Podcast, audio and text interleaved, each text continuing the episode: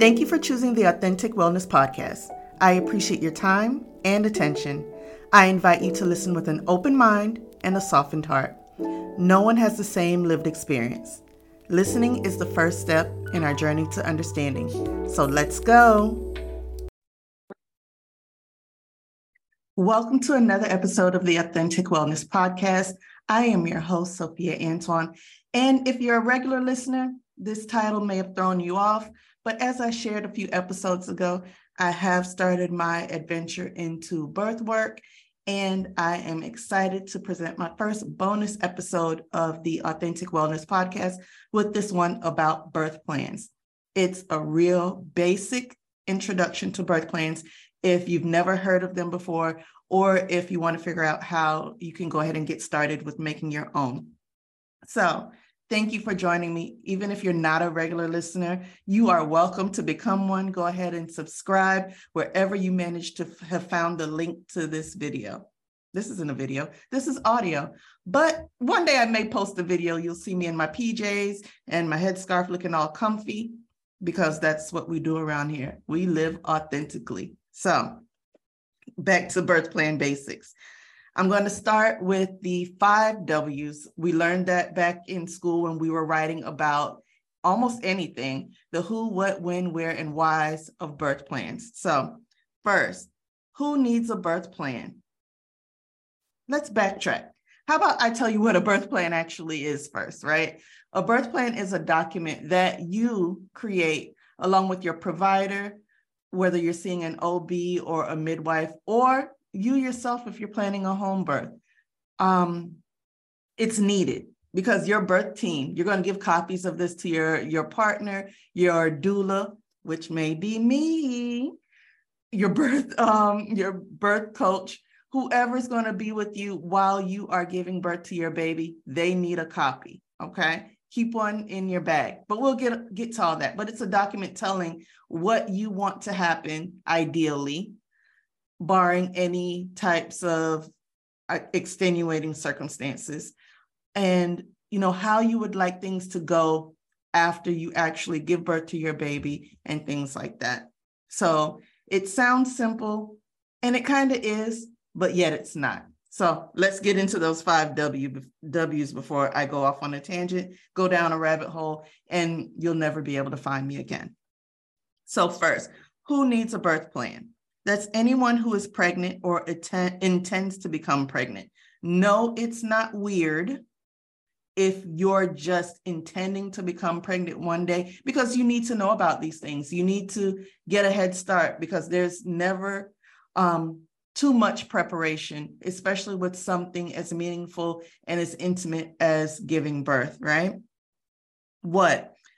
It's never too late or too early to find out or start choosing what interventions or medications that you want implemented during your birth or the ones you want to avoid. That's what a birth plan does. It really tells about the things that you want to happen or you don't want to happen during your birth. When do you start? ASAP, as soon as possible. When you decide to start trying or find out that you are pregnant, start jotting down things that you have heard your provider talk about, things you've heard on television, things you've seen on social media. Just make notes because that's all going to be part of your birth plan. Where? Where do you keep copies? Everywhere. Your doula should have one, your practitioner, your partner. You keep one in your birth bag. You give one to your provider. You keep an electronic version on your phone. Give one to your parents. Give one to your cousin. Give one to your auntie. Just make sure there are multiple copies available in case you don't have yours. Somebody on your birth team should always have a copy of the latest version of your birth plan. Why? Because we like you. Nah, but for real, because it's your birth. That's why. It is absolutely, positively, totally your birth. The birth belongs to the two B's, your body and your baby. So why not call the shots, right? As much as humanly possible, why not call the shots? But I'm not a controlling person, Sophia. You don't have to be. But it's good to have some semblance of control in an environment where you may not. So it's good to have this written document in place showing that you are the one that have made all of the decisions or the majority of decisions in this situation. This moment belongs to your family. However, that looks for you. So, whatever your family looks like, it belongs to you, and you should be able to um, have a say in it. You want you should have the people there that you want to be there. You should be able to exclude the people who really don't need to be there. So, as long as it's safe for you to do so, most definitely you should call the shots. Okay. So that's our five W's, right? It's important to note, though, that a birth plan doesn't take the responsibility off of you. Once you give it to your birth team, whoever they may be, it doesn't take the responsibility off of you. It actually increases your responsibility. The onus is on you when it comes to this birth plan because you have to employ the three P's. Okay. Pick the items that you like in your plan. You've been taking notes, you've been watching all types of different birth videos and going to all these classes. So you need to make sure that you prepare your body for what you want in your birth plan. So you've picked the items, you're going to prepare your body, and it's up to you to provide copies to everyone involved. So you are at the center of this. The responsibility is yours. The birth plan is a living document. It should progress with your pregnancy. Now, if you don't make one until late in your pregnancy, that's okay too, simply because you are, you've been there. You're, besides the baby, you're like the main participant in this. So you know everything that has happened. So you can check off what you like and you don't like. So as you attend appointments, you do your research and meet more providers or tour your hospital or your birth center or wherever you plan to give birth, you should be able to add and subtract from your birth plan the things that you want to employ. Okay, so just to make sure, here are a few items you should address in your birth plan, and the final version should be done somewhere around week 36 of your pregnancy. And just make sure that if you make any last minute additions or subtractions, that you get out a new version or let people know that there's a new version available in the cloud to download or however you disseminate your information. But first, let me tell you a story about my birth plan. I made my first birth plan with my um, last pregnancy was um, around 2001. And I was watching TLC all the time. And that's when TLC was actually the learning channel where you learn stuff and it wasn't all these reality shows, so to speak. Even though, you know, a, a baby story and birth stories, those shows came on and it was still kind of sort of reality TV, but they showed the women birthing in hospitals and things that they did. So I was obsessed. Like I watched it all day, every day, the marathons, you know, so it was binge watching before binge watching was a thing. So I learned what I wanted and what I didn't want to happen and all these things. Learned all of it. I got a new computer, a Dell computer with a printer and um, all these different things, color ink, because color ink was a big thing and color ink was expensive. So everything I wanted in my birth plan, I, I made a binder, child, a whole binder for every single thing, telling how I want it laid out in my birth plan. It was pristine. When I told you, when I tell you I made a beautiful document, I made a beautiful document. Listen, I'm not going to tell you that I only had enough ink for one, enough color ink rather for one. It was bound and it was beautiful. Listen. But how about nobody read it? Not even me because it was too long, too intricate, too detailed. And me being in labor, who's going to look at that thing and just like flip pages? No. So learn from me. Your birth plan should be one page, one page and one page only. If you have to go over onto the back, go ahead, but be sure that everything you want fits on one page. So ain't nobody reading. Let's go back to that. One page. So learn from me, make your birth plan short and sweet, and just detail as much as you can on those in that one page. So we'll start there. Just one page, okay? So in your birth plan, note who should be there and who shouldn't. It's important to make sure everyone knows their roles in your birth. Likewise, make sure people who are supposed to sit at home and prepare for your homecoming do that too, because that's an important role. So give everybody roles and don't make any seem more or less important than the other because all of it comes together in your birth.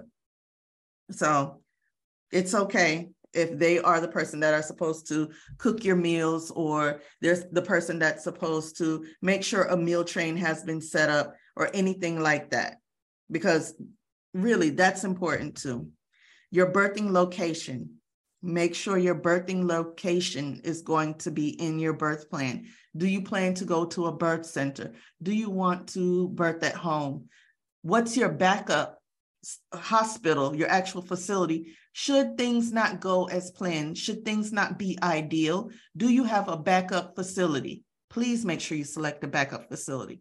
Nine times out of 10, don't quote me on those numbers. Things go well because your body knows what it's doing. Things will go well. But if you're not progressing, or if you go really long, or if there's some sort of concern for your health or the baby's health, you want to select a backup facility just in case, because you can't be too careful, right? Next, your pain management. Definitely detail what type of pain management you want. This is where having a doula comes into play. What type of comfort measures do you like? What do you not like? Do you want an epidural as soon as you're eligible for one? Do you want your head scratched, your back rubbed? Do you want to eat ice chips? Do you want to eat food up until the point where you have to push. You need all of that in your birth plan. And note whether your facility, your birth center, or, well, if you're at home, you can basically do whatever you want. But if you're going outside of your home to give birth, get the rules and regulations of those places. Do you want to labor like on your feet? Do you want to deliver standing? Because some people do that. You need to take that into consideration. What about your your tools? Do you want a, a birth ball? Do you want a peanut ball? Do you want a birth sitting on a, a cub? Um, that's one of the little inflatable birth stools. So, do you want to do all of that?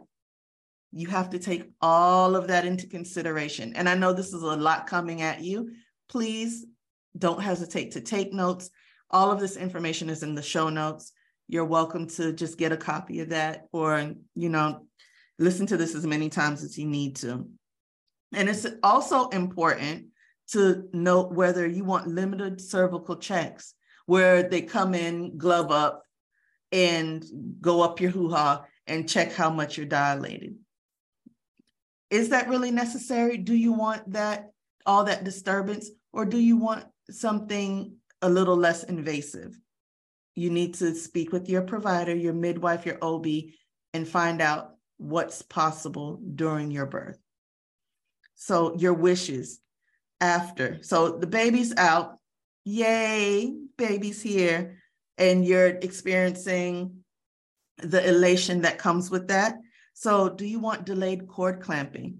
Have you researched the benefits of that?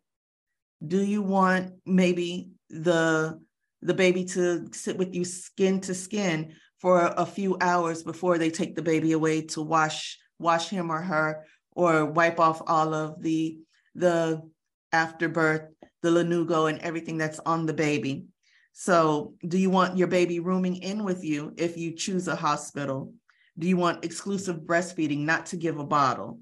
Do you want administration of the antibiotic, eye ointment, the vitamin K? Do you want the baby to have the heel sticks? All of these things you have to think about for your baby now.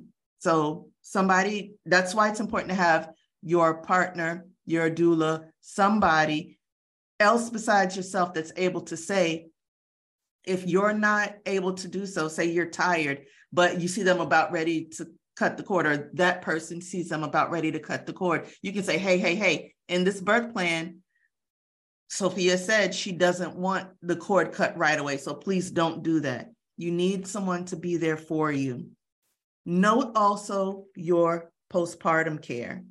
Would you like to save your placenta? Because a lot of people are doing that and having them encapsulated into pill form. And you can take that. I hear it's really good for the postpartum depression. Do you want to keep company away from the house for a while until your new family gets adjusted, even if it's just you and the baby, or you and your, your partner and the baby?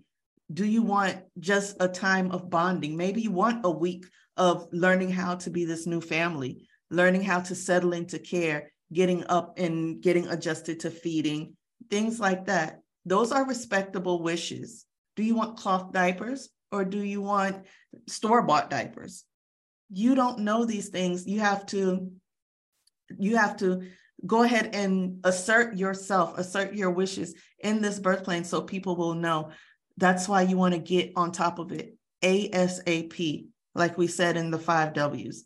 It's important because this is, if it's your first, a very intimate experience, and you want it to be the best experience it possibly can be as it can be for you. You want it to be as ideal as possible. Will it be perfect? No. Will you probably not do some things or include some other things? Possibly, because we're human, we change our minds and it's okay but you want to have choice. You want to consent to things. And it's okay if people know. Actually, I insist that people know upfront what your wishes are so nobody's blindsided. That way, your boundaries are already up and they will abide by them. And if they can't, then you know this is not something that you can be a part of right now. And when you're able to adhere to these boundaries, then yes, we can talk about you visiting. But for the first week or first two weeks or first month, I don't want a lot of different people coming into my home, you know, around my baby. This baby is new to this world. It's getting acclimated. And I don't want not to say that you're contaminated, but you kind of are. Okay. You kind of are. So let my baby get used to me. Let him or her build up some immunity. And then we'll talk about visits and that's okay.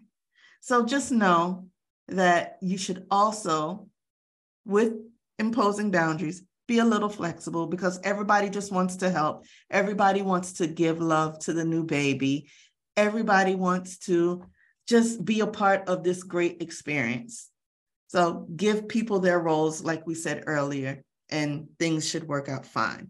So this is just a sliver of the decisions you'll have to consider when preparing for labor and birth and when just bringing your new family together. That's why it's important to start early and do your research. Assemble a birth team that supports your wishes and will advocate for you. Advocacy is such a touchy subject, but I think it's absolutely necessary. So that is even why I kind of started to certify with one organization, and they were like, no, you're not there to advocate. When I feel as a Black woman, a Black doula, that it's absolutely necessary to advocate for everybody who is in such a vulnerable position with their genitalia out and they are in so much pain that they possibly cannot advocate for themselves. So many women have died in pregnancy, in childbirth, and in a postpartum state that it's absolutely necessary to advocate for others who are giving birth. So, adv- advocacy, like I said, is an episode for another time, but just know that I believe in it and I want you to have an ideal experience. And I wholeheartedly believe it starts with the birth plan. All right. Thank you for listening to this bonus episode of the Authentic Wellness Podcast. Again, I am your host, Sophia Antoine. I hope you will like, share, and subscribe, and I will see you again soon. Take care.